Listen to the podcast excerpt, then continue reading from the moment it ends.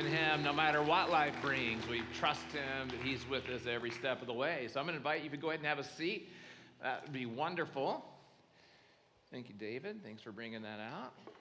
Just want to encourage you that we're in this series called Reset, and just we're going to jump right in today as we talk about uh, what can be and probably will be a hard topic for some of you, but I've just really been praying for all of us that we would be all sensitive in our room, and we'd understand that uh, folks at different places as we talk about grief and their experience, and so that we'll just be praying for those around us, that the uh, Holy Spirit will be comforting them even as we talk about something very complicated and difficult. So grab these message notes, if you would, uh, out of your program. They're going to allow you to take notes, and we do this so that you can write here, and so then you can take it home. And when at home, you have a chance to read over it, and then maybe God speaks to you. We actually even put some extra work in the middle just to kind of help if you wanted to learn some more things about what we talked about.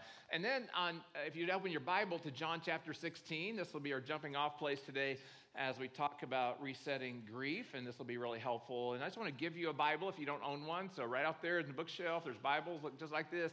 You can take one. That will be our gift to you, and we just love to see you have that. So this series, Reset, comes from an experience that Jesus had with a man, and the man comes to Jesus, and uh, he's a religious man, and he says to Jesus, you know, he really wanted to do the right thing, and he said to Jesus, you know, there's six hundred thirteen commandments.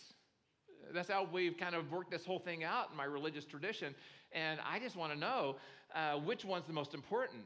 And so Jesus said, well, if you really want to know, here it is. And he said, okay, the most important is that you would love the Lord your God with all your heart, all your soul, all your mind, and all your strength. And then I believe Jesus probably had a pause there.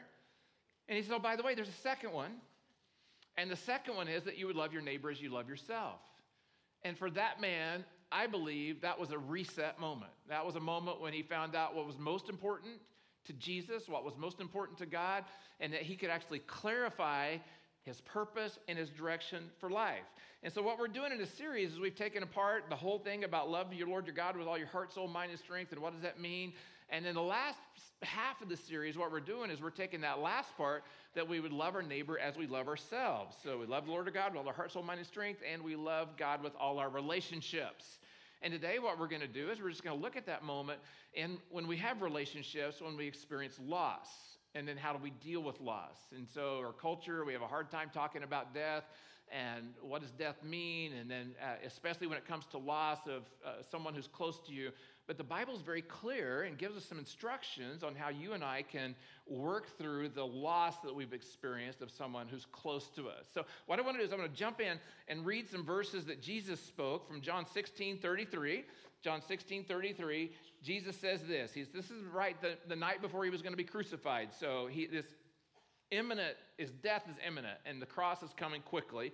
And so Jesus looks at his followers, and he says to them words that I, I believe are words of clarity and comfort intended to give them courage, not fear, intended to give them courage. And this is what he says, here on earth, you will have many trials and sorrows. Aren't you glad you came to church today, right? Oh my, I mean, I just think that he, he was just wanting to clarify things. This is just the way it is. He says, we live on a broken planet. Jesus didn't come to take away our pain. Jesus came to take away the pain we experience because we're separated from God, not to take away our pain in life. And he goes on to say this, but take heart. So here's the word of hope. Take heart because I have overcome the world. So I've overcome all the pain that you may experience in life. And then I've given you an opportunity that you can have hope for your future as well. So he's kind of giving a forecast here, a weather forecast. He said, troubling times are coming. Troubling times are coming, but take heart.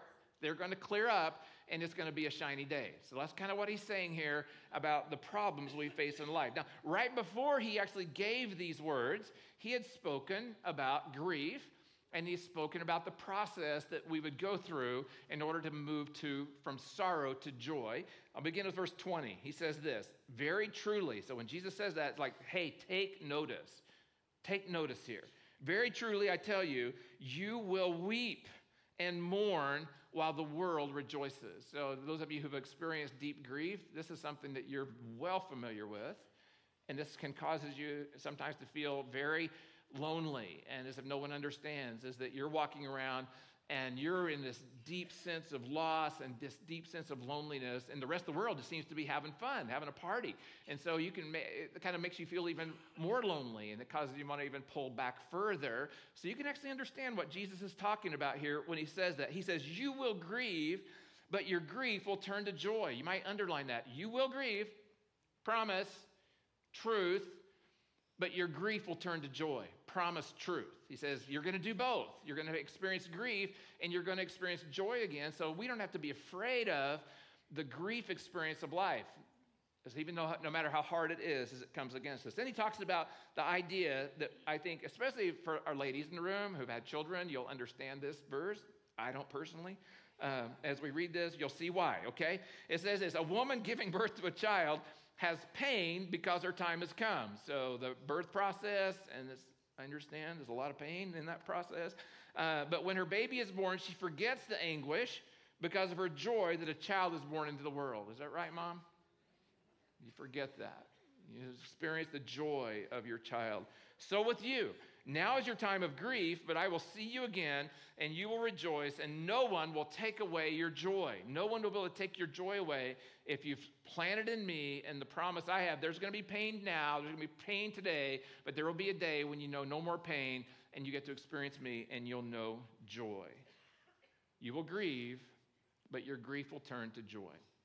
We're going to hear a story now from a woman that uh, I deeply admire in the way she's approached, and I would just say this, the unfathomable and sudden death of her husband, Boris. So Kim, if you and Cheryl were going to come on up. Cheryl willingly accepted my invitation to share her experience of grief after the death of her husband a little over a year ago. So I hope even now as you're listening, you'll pray with her and you'll receive what God's been doing in her life. So we just give them a warm welcome. Just thank them for being here.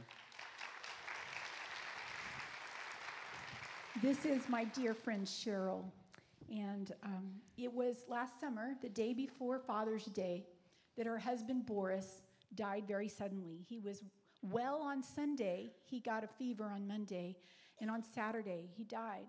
And I remember Cheryl being there with you and leaving the hospital and, and feeling like I had been kicked in the gut, and I know this has been a, a really difficult, pain-filled year for you, and so I'm really grateful for your courage today to come and share with our family.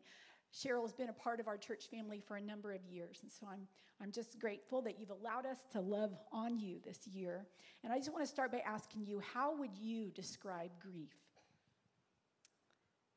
Hmm. For me, uh, grave, grief was complete terror, because I had come face to face with my greatest fear.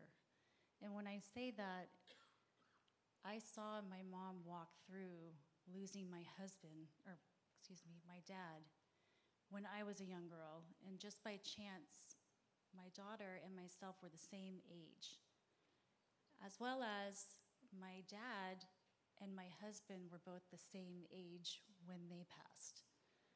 So it was pretty hard. It was uncanny in a, such a tragic way, and now it had become your reality. Would you tell us about Boris? Well, the name alone says it. You don't meet too many Borises. But he was the type of person, when you met him, he left an impression, and you never forgot him. He was my hero, and we were each other's biggest fans.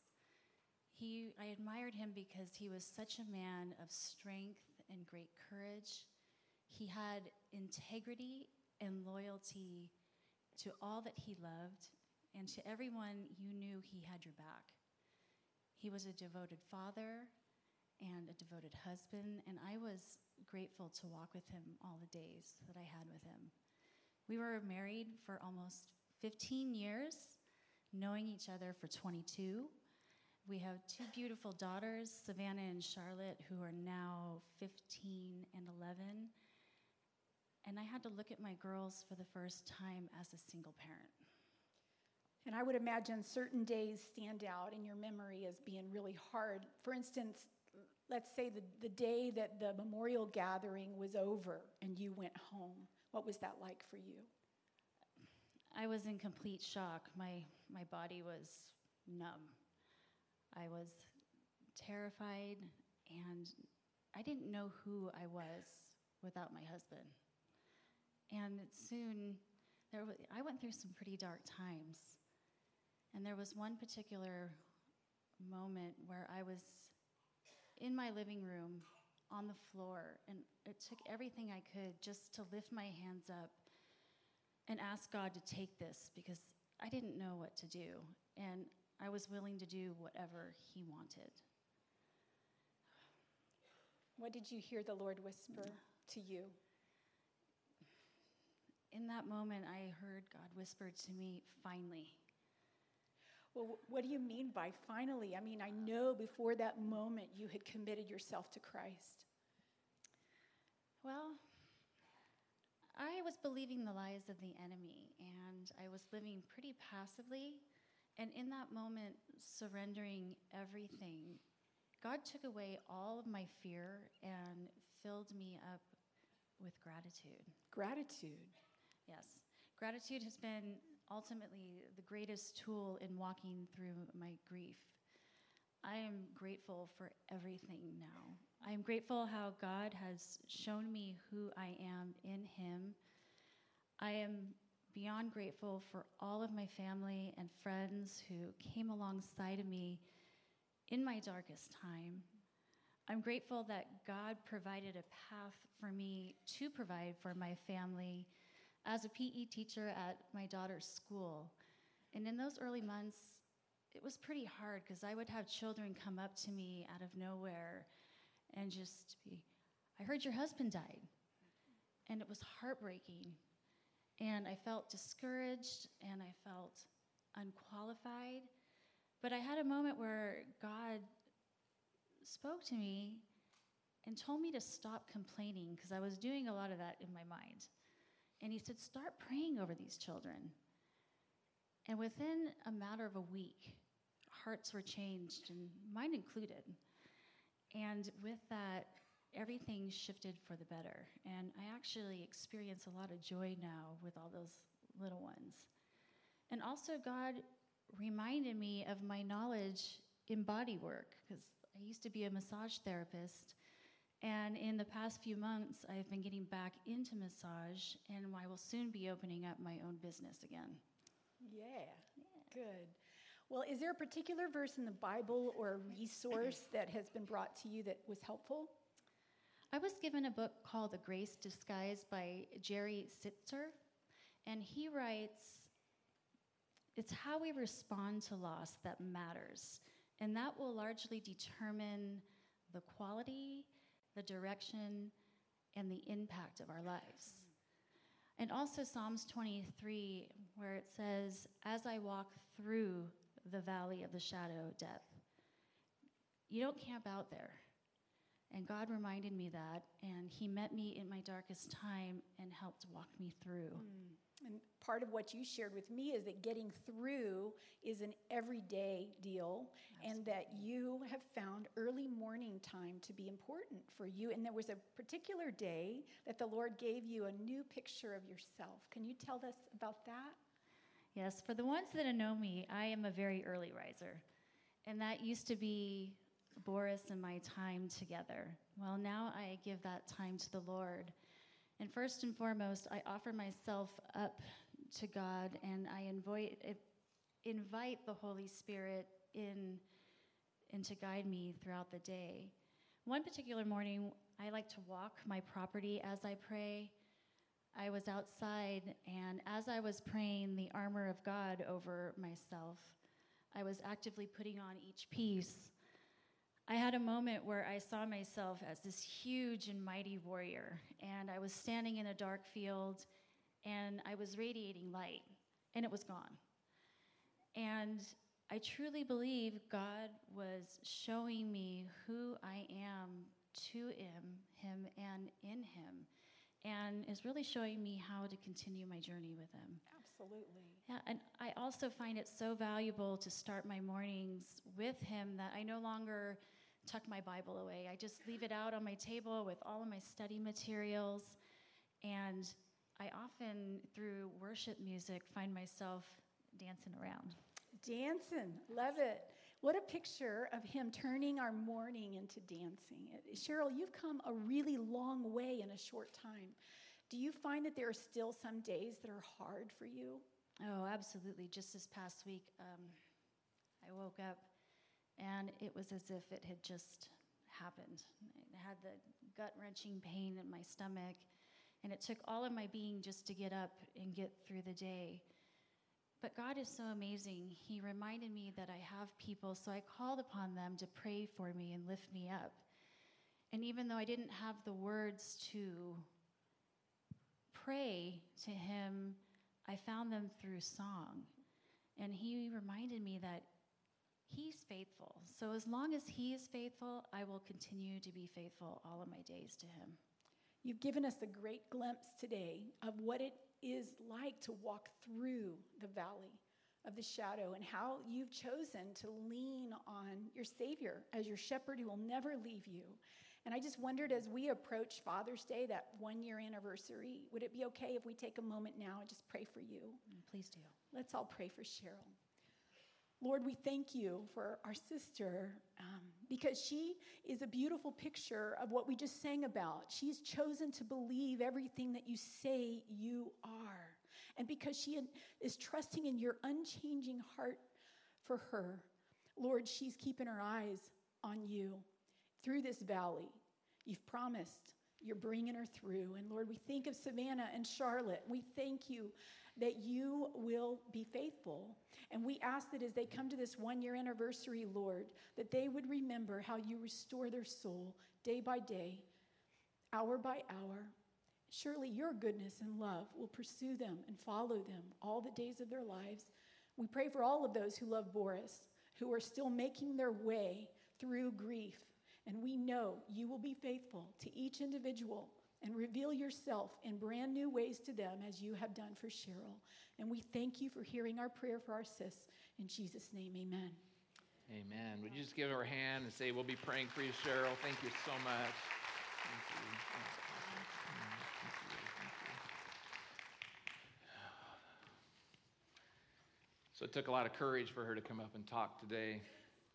And I just want to remind all of us that grief is personal, and there's no one person that goes through the same process, and it doesn't look the same for anyone. And so this was her story of how God's worked in her, and I know we'll just continue to pray for her, and we can be give her words of encouragement. And so I, I remember the day when uh, Boris died, and then I remember Cheryl's fear when she talked about being a single mom, uh, that they'd gone, Boris was the only provider for the home, and she had not worked ever since they'd gotten married, and so there was all the fear about how do we provide, and the fear, the, the all the confusion then about uh, my dad died at the same age, and I'm going through the same thing. My greatest fear is being lived out right in front of me right now. It's actually happening, and so I just really appreciate her courage, and now uh, when she talked about being a warrior who's shining in a field, she's a shining light for Uh, how God can work in even our most difficult circumstances and situations. Uh, so what I want to do today is I want to take a few moments, and I'm going to walk through uh, an idea, some ideas, uh, observations about grief. Let's say it that way. Uh, and so what I'm going to do is I'm going to use a personal experience uh, that this uh, May fourteenth was thirty years since my first wife was killed in a car wreck, and what I learned through that experience, and then now having been a pastor Uh, for twenty-six years, uh, have had a lot of experience to walk with people through their most darkest experiences. And so I want to take some of that. I just want to bring it to the table today and help us all that we can understand grief. And now you may say, well, I, I'm not, I don't have grief, Ron. Well, I just want to tell you, Jesus said in this world you will have troubles. And so I'm preparing you for a future that's going to happen, that's going to come to you. For some of you, you're in the middle of grief. And, and I just want to say thank you for being here. I, I knew that it would take a lot of courage for you to be here today. There's going to be moments where you're going to uh, really maybe feel like bolting and running out. And I just pray that the Holy Spirit would give you the strength to stay and to hear the words that he wants to say to you today.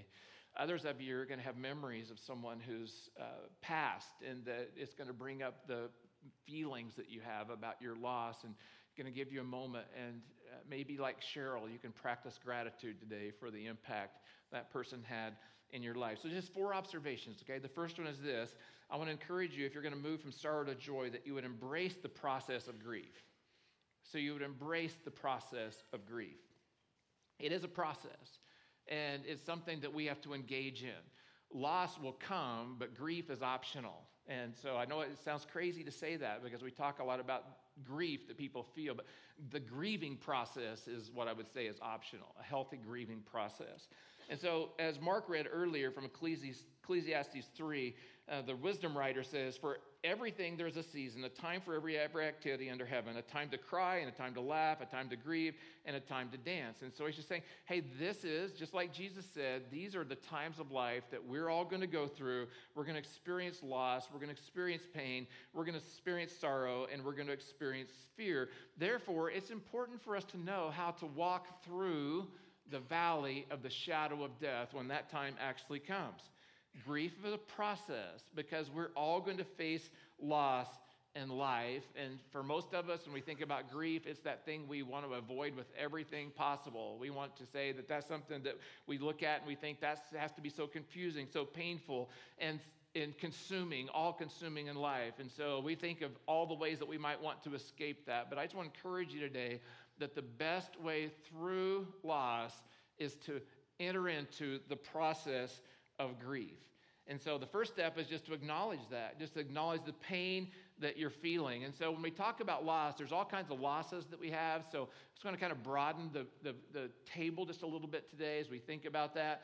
Uh, sure, there's the loss of a loved one, the loss of a spouse, the loss of a parent, uh, grandparents, Uh, children, and I look at that, and there's all kinds of ways that we experience loss through death. But there are other losses. The lo- it can be the loss of a job. It can be the loss of a marriage, and then the grief that goes with that, the loss of a dream, uh, the loss that comes from having a miscarriage, significant loss there, the loss from infertility and what the hopes might have been for life, the loss from pain that comes from simply circumstances that are outside of my control. So I have these circumstances that happen that I have no, I had no deal in this, but I'm going to experience loss just simply because I'm breathing and I'm a human being. The life, the loss from the choices of others, the loss from divorce and all that brings into a family, the loss of personal health or the health of someone close, the loss that comes from a major move, moving into another part of the country. Some of you may have just come here from another place. There's loss in that. And so the best thing to do would be to grieve that loss. We all go through loss. One of the early books I read on this was a book called Transitions by a guy named William Bridges, uh, and read it twenty-some years ago, and he was talking about all transition leads to loss, which then must, which then requires grief in order to get over it. And I'm going to read a quote in just a little bit that'll help us to understand what happens if we don't enter into that grief. In fact, I'll just read it now. It's from H. Norman Wright, and it's from a little book. It's called Experiencing Grief. And uh, we uh, carry this typically in our bookstore. We uh, sold out of all of them in the first service. We had a lot of demand for this today. Um, you can see Experiencing Grief, H. Norman Wright. If you wanted to get this uh, via an online source, uh, you can do that. We'll have several copies again next week.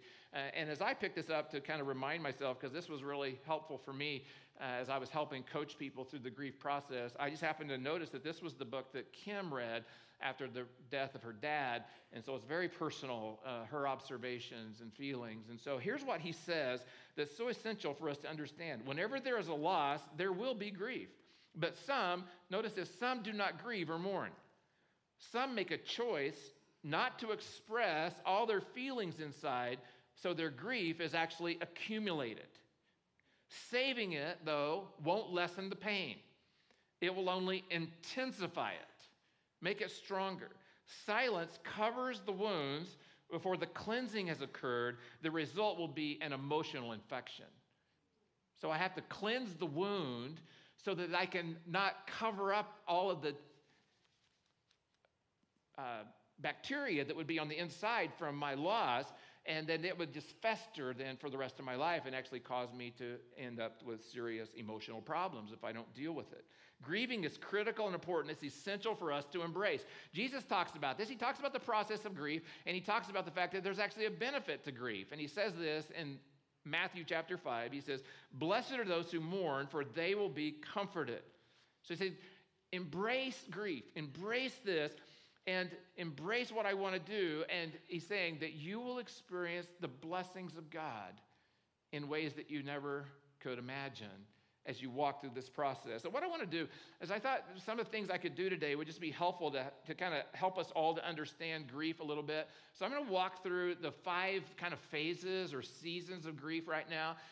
Right there on the front side, you've got a little space there between the first two points. And you just might want to write down the five stages I'm going to give you.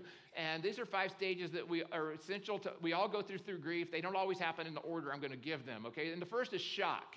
So Cheryl mentioned this, that as soon as she heard about Boris and she walked out of the hospital, the first thing she felt was shock.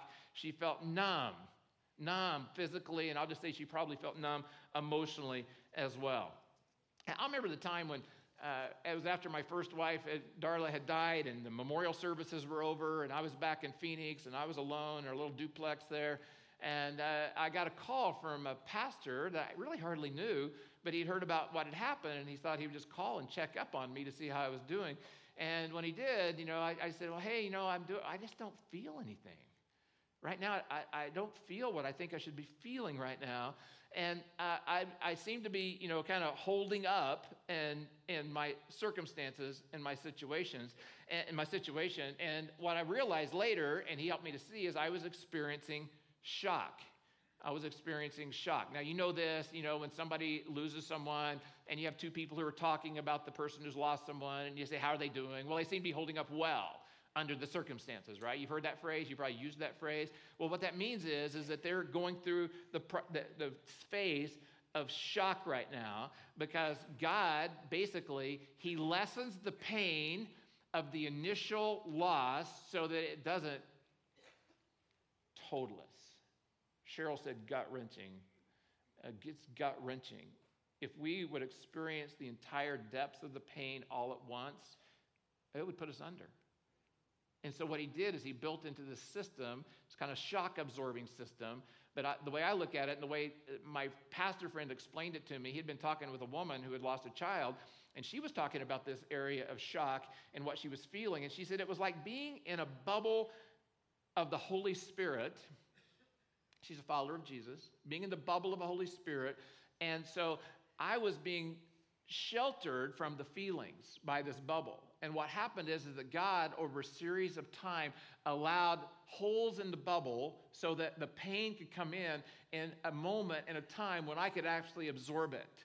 And so that's how God works with this idea of shock, is he slowly will allow us to feel the pain of the experience that we're going going through at the moment. So that's shock. Second phase is the season of anger.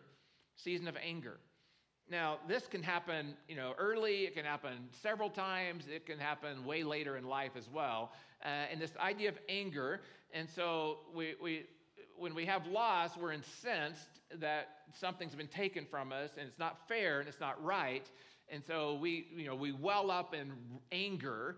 And so we we express that anger. And so sometimes somebody who's grieving, they're going to express anger at you, but just know it's not at you. It's the anger that they're feeling inside that they're just needing in some way to express right now. And, or they're going to have moments where they're going to express anger at God. And I just want to say this.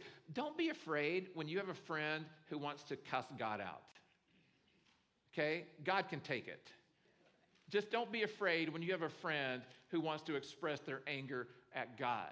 Now, there's a worry point if it goes on and they get stuck in bitterness at God.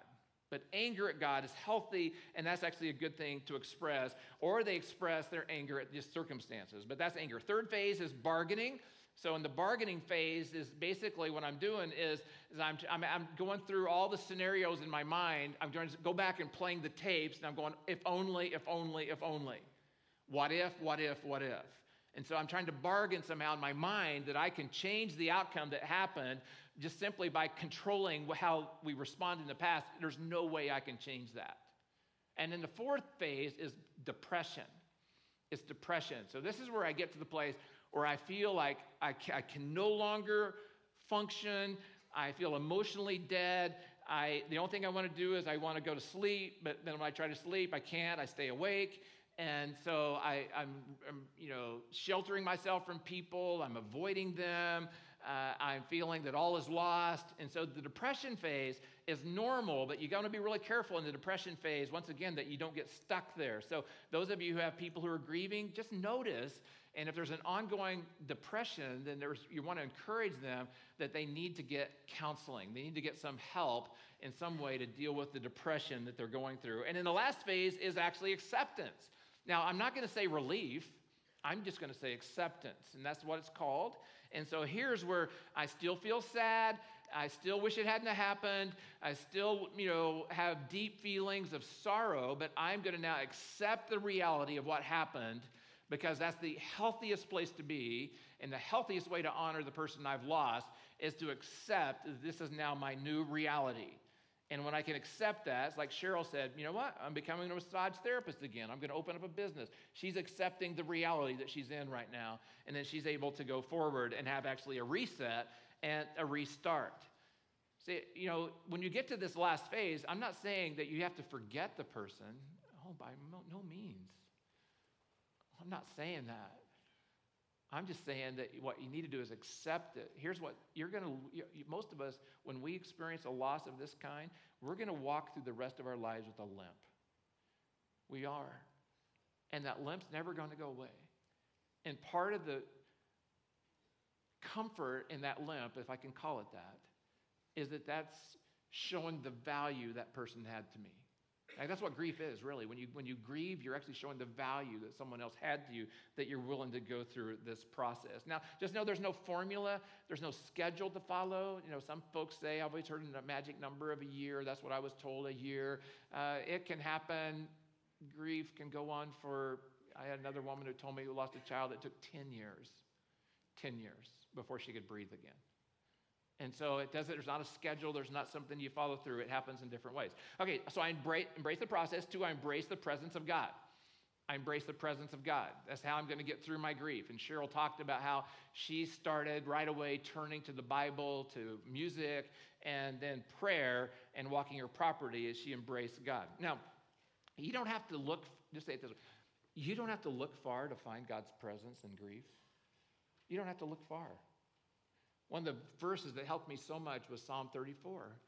And so as I read that, I want you to underline the second word, the word close. The Lord is close. Underline that, highlight it. Close to the brokenhearted and saves those who are crushed in spirit. Now, I just got to tell you, I don't fully understand that verse. I really don't. The Bible teaches us that God is omnipresent. What does that mean? He's everywhere. That means there's no place God is not. So how can a God who's everywhere be closer now? It's mind-boggling. But the verse is there because it's a word of comfort for us, a word of comfort for us that say, you may have thought God was close before, but God is close, so close now that he is right there with you. You know, we talk a lot and we say that there's something that happens when we gather here on a Sunday, when we, you know, we sing together, we pray together, we give together, we listen to teaching together, we respond together. There's something that happens here, the dynamic that happens when God brings his people together that doesn't happen when we're anywhere else on the planet. Well, that's something similar, I think, to what the psalmist is saying here. There's something that happens in grief, doesn't happen any other time, that God gets closer, closer to you, and you cannot move away from him. He does something in this supernatural realm. And so if he's that close to me, one of the phrases I've been using for a long time is, is that if he's that close, I'm going to lean hard into God. Lean hard into God. Physically, lean into him hard, because I'm saying you're my only hope, and I'm going to embrace you and your presence. One of their key verses that helped me as I was going through my personal grief is Second Corinthians one. And Paul is writing, and he says this. He says, praise be to the God and Father of our Lord Jesus Christ. Notice he says who he, God is. He says, the Father of compassion. So this is what we're needing. We're needing compassion, but he's also the God of all comfort. He's not the God of all charge. He's the God of all comfort. He comes beside us when we're in our difficult situations, and he wants to give us what we need that only he knows and only he can give. And he comforts us in our troubles, and it goes on to the next part, so that we can comfort those who are in trouble with the comfort we ourselves have received. So God comforts us in our grief, and one of the ways he does that, uh, I love this verse in the Bible. It talks about the fact that God catches all of our tears in a bottle. You know, you know, all of our tears, folks. Now, some of us, we're, you know, we're, we're tear happy, and others of us are tear, you know, we, we're in a, in a drought, okay? But the deal is, is that God catches every single one. We don't even remember our tears and why we cried them, but God does. That's the comfort he wants to give you, to know that he's that close to you. He's the Father of compassion. He's the God of all comfort. He comforts us in all our troubles. And the best way I could kind of describe this, as I was I was just kind of thinking about it, is thinking about when my kids were little, and we're talking toddlerhood age right now, is that there was something that happened. They wouldn't get something they wanted, or that they would, you know, have some pain, or that there'd be something that was getting in their way in some way, or they would get mad, and they didn't know how to express it. And so they would basically start spinning. Now, not physically spinning, but emotionally spinning. Anybody know? Anybody have kids besides me? You know this, you know. So they start spinning, and they spin, and they spin, and and they're and you just you're standing back, and at that moment, your only job, you cannot control the spinning. Okay, your only job is to contain it.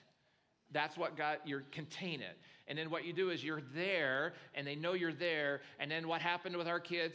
Almost every single time, without fail, there'd be a moment when there would be a breath, or a pause, and then a release. And they would release that, and then they would be able to lean into our arms and receive the comfort they'd been needing all along. But it was because we contained it. Well, folks, that's what God does with us.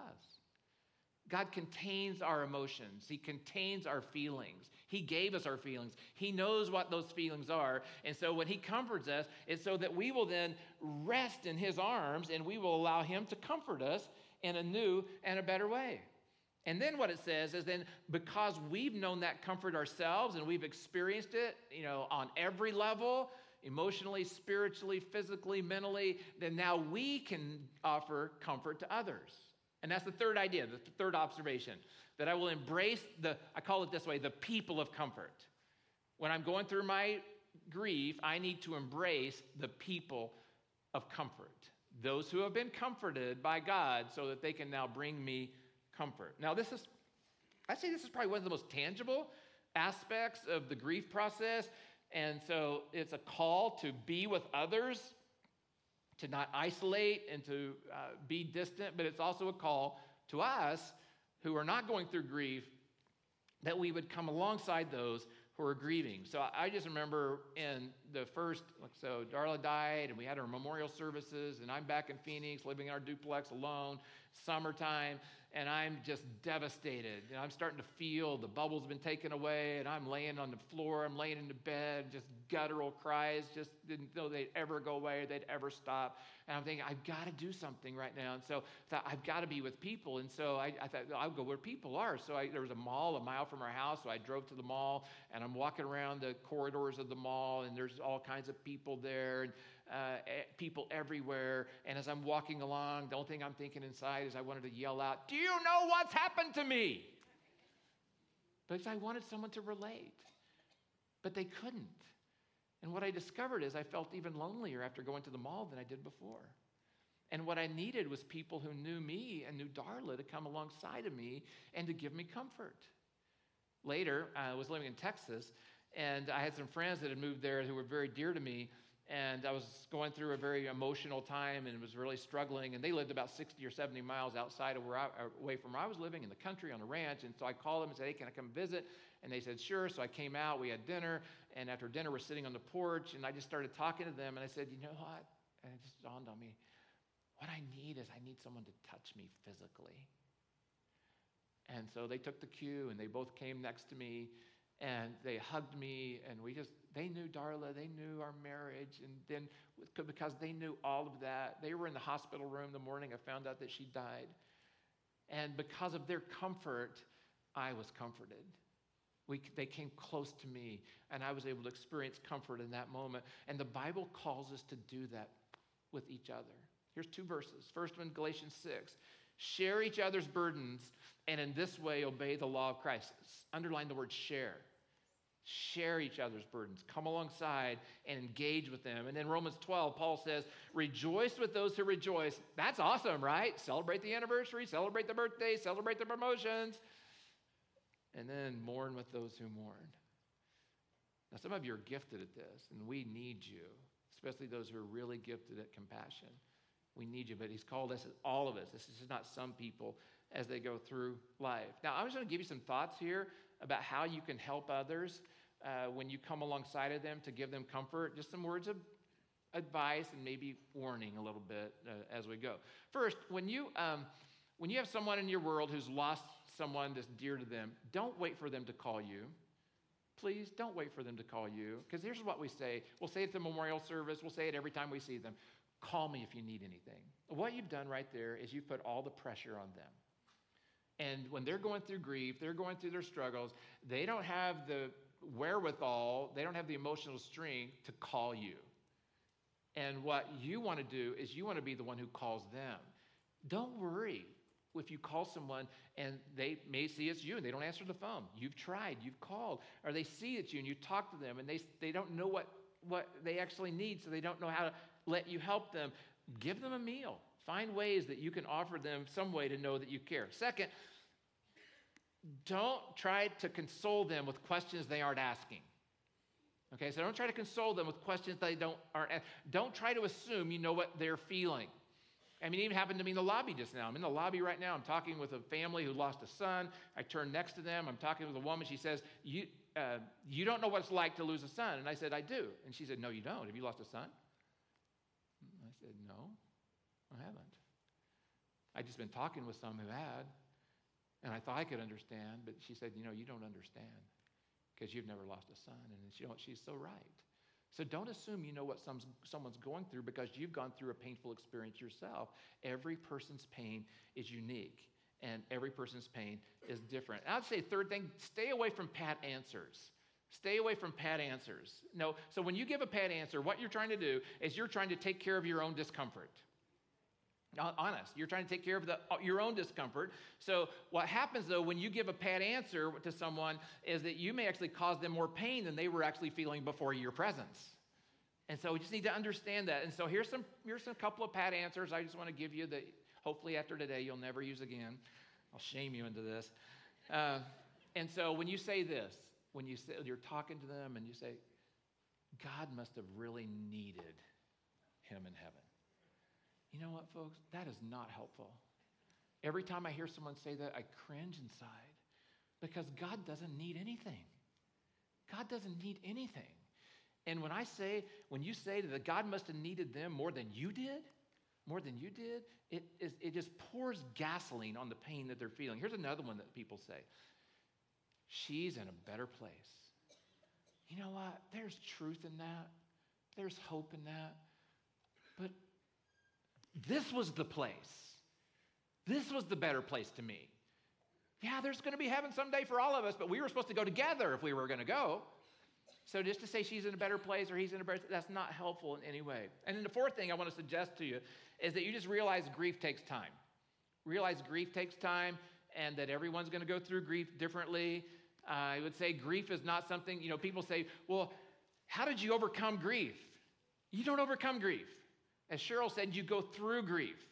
You go through the valley of the shadow of death. It's not something you overcome. It's something that you will actually carry more than likely for the rest of your life as you go through life. And then lastly, I'll just say this, grief is like a roller coaster ride. And so uh, in the first stages of when you feel, when God allows the feelings through the shock bubble, through the emotional bubble, when he allows those feelings in, at first you're going to feel strong emotions. And you're going to feel strong emotions, positive and negative. And mostly they're going to be negative at first. And then what's going to happen is, is that it's like a roller coaster, but there's no space between the dips. So it's just like this. It's like that. And that your feet, that's what you're feeling. And then what happens is as time goes on, see, there's there's time is really key here. As time goes on, then the dips are spaced out more and more. But then what happens is, is that somebody starts thinking that they're moving into a place where they're in healing, and that typically means I'm not going to feel bad anymore. I'm not going to feel these deep emotional difficult feelings that I've been having. And so what happens is, what happened for me is when I my my dips were spread out, is that when the bottoms hit, I thought there was something wrong with me, or I thought there was something wrong with God. And okay, I don't want to feel like this again. And I'm like, oh, I'm going to go back. It's all over again. That's when I went to counseling. That's when I went to, I need someone to give me perspective about the fact that r- grief is like a roller coaster, and I'm going to go through both ups and downs, and I can accept that and life. And okay, last idea I want to share with you, last observation is this. Embrace the promise of hope. Embrace the promise of hope. And there is hope. Jesus says that he's overcome the world. So there is hope. So we have to embrace that promise because that's what can pull us through the grief process, through the valley of the shadow of death. So Lamentations three, and these conclude some verses here that were, were so key for my personal stability and my grief. And then we sang about them today, and great is thy faithfulness. But the writer says this in his lament, I remember my affliction and my wandering, the bitterness and the gall. I well remember them, and my soul is downcast within me. Yet this I call to mind, and therefore I have hope. So here's what he's calling to mind. Because of the Lord's great love, we are not consumed. For his compassions or his mercies, they never fail. They are new every morning. Great is your faithfulness. Great is thy faithfulness. I can trust in him. He's promised me that it's new every morning. And then for me, it was new every moment. Then it's new every hour. Then it's new every morning. Then it's new every week. Because I've learned to trust in him. Because I know what is hard. You go to bed at night, and nighttime can be the hardest time in grief. And so simply the promise that it was going to be new in the morning allowed me to go to sleep, allowed me to rest, and allowed me to trust in him. His compassions never fail. Here's another quote from Norm Wright, and we're bringing this thing to a close now, but this is what he says. In times of loss and sorrow, we, people of faith, have to believe against the grain. So with the grain is to, to believe that all is lost. Against the grain is saying, I'm going to believe by faith. I'm going to have hope and a promise that goes against what I'm looking at and my circumstances. In our weakness, God reveals his strength, and we can do more than we thought possible. Faith means clinging to God in spite of our circumstances, so I embrace him. It means following him when we can't see him. It means being faithful to him when we don't feel like it. Resilient people have a creed that says, I believe, as they cry out, God, help me believe. I believe, God, help my unbelief. God, I believe, help my unbelief. I believe, help my unbelief. That's the work it takes of grief, with the promise of hope leading and guiding you. I want to read this verse from Romans eight. It's another verse that was really helpful for me during my grief process. It says this, Romans eight, we know, underline that word know, we know that God causes everything, underline everything, to work together for the good of those who love God and are called according to his purposes for them. See, what we know is what gives us hope. What we know is what makes sense and helps us to walk through the difficulties. So here's what I know. So I know certain things. I know that even in the middle of the grief, when we're feeling like life doesn't make sense, I can have peace and I can stand securely because I know that God is with me and I know that he loves me. Here's what I know. Even in the middle of grief, when I'm feeling that my pain will overcome me, overwhelm me, I can still have joy and I can stand confidently because I know that God is good and has a greater plan. Here's what I know. Even though my grief may be suffocating and I wonder if I'm ever going to make it, I can still have hope and I can stand strong because we know that there's more to God's story. And I know this verse to be true from Philippians one that says, I am certain that God who began the good work within you will continue his work until it is finally finished on the day that Christ Jesus returns. I have overcome the world, Jesus said. You will grieve now, but there will be a day when you will have full joy. Let's pray together. God, I just want to pray now for those in the room that have hung with me today. And uh, have stayed, even though it's been really hard. And so I just pray now, God of all comfort, that you would shower your spirit on them. They would sense a closeness to you. You would encourage them. You would give them courage. God, you would help them to know that there is hope, that grief is not the end. Grief is just the process as we make it through the valley of shadow of death. So I pray that you would encourage and strengthen them in every way. God, I pray for those who have been through death or been through loss, and they've been thinking of those moments, and they're reliving it, and even now they're thinking of the if-onlys and the what-ifs again over. Father, I pray that they would release that to you. I pray that, like Cheryl did, that they would practice gratitude for what they had, gratitude for what they experienced, and that, that gratitude would change them. God, I pray for us as a church that we'd be even better at coming alongside those who are hurting. That be, we'd just be so aware. Beware of the people in our row. Beware of the people that are in our just right next to us that we see every week. And we'd go out of our way to find out how they're doing, what life is like, and we could know how we can pray. I pray for those who are in community groups, that you would give them even more courage to go deeper and to open up the pain that they have and just see what happens in the group as everyone starts sharing what they need comfort for and just see how the group bonds in a new way. And God, I just thank you that you're the God of all comfort and how you give us your peace. May we learn to rest in that. May we know your joy. And it's in Jesus' name we pray. Amen.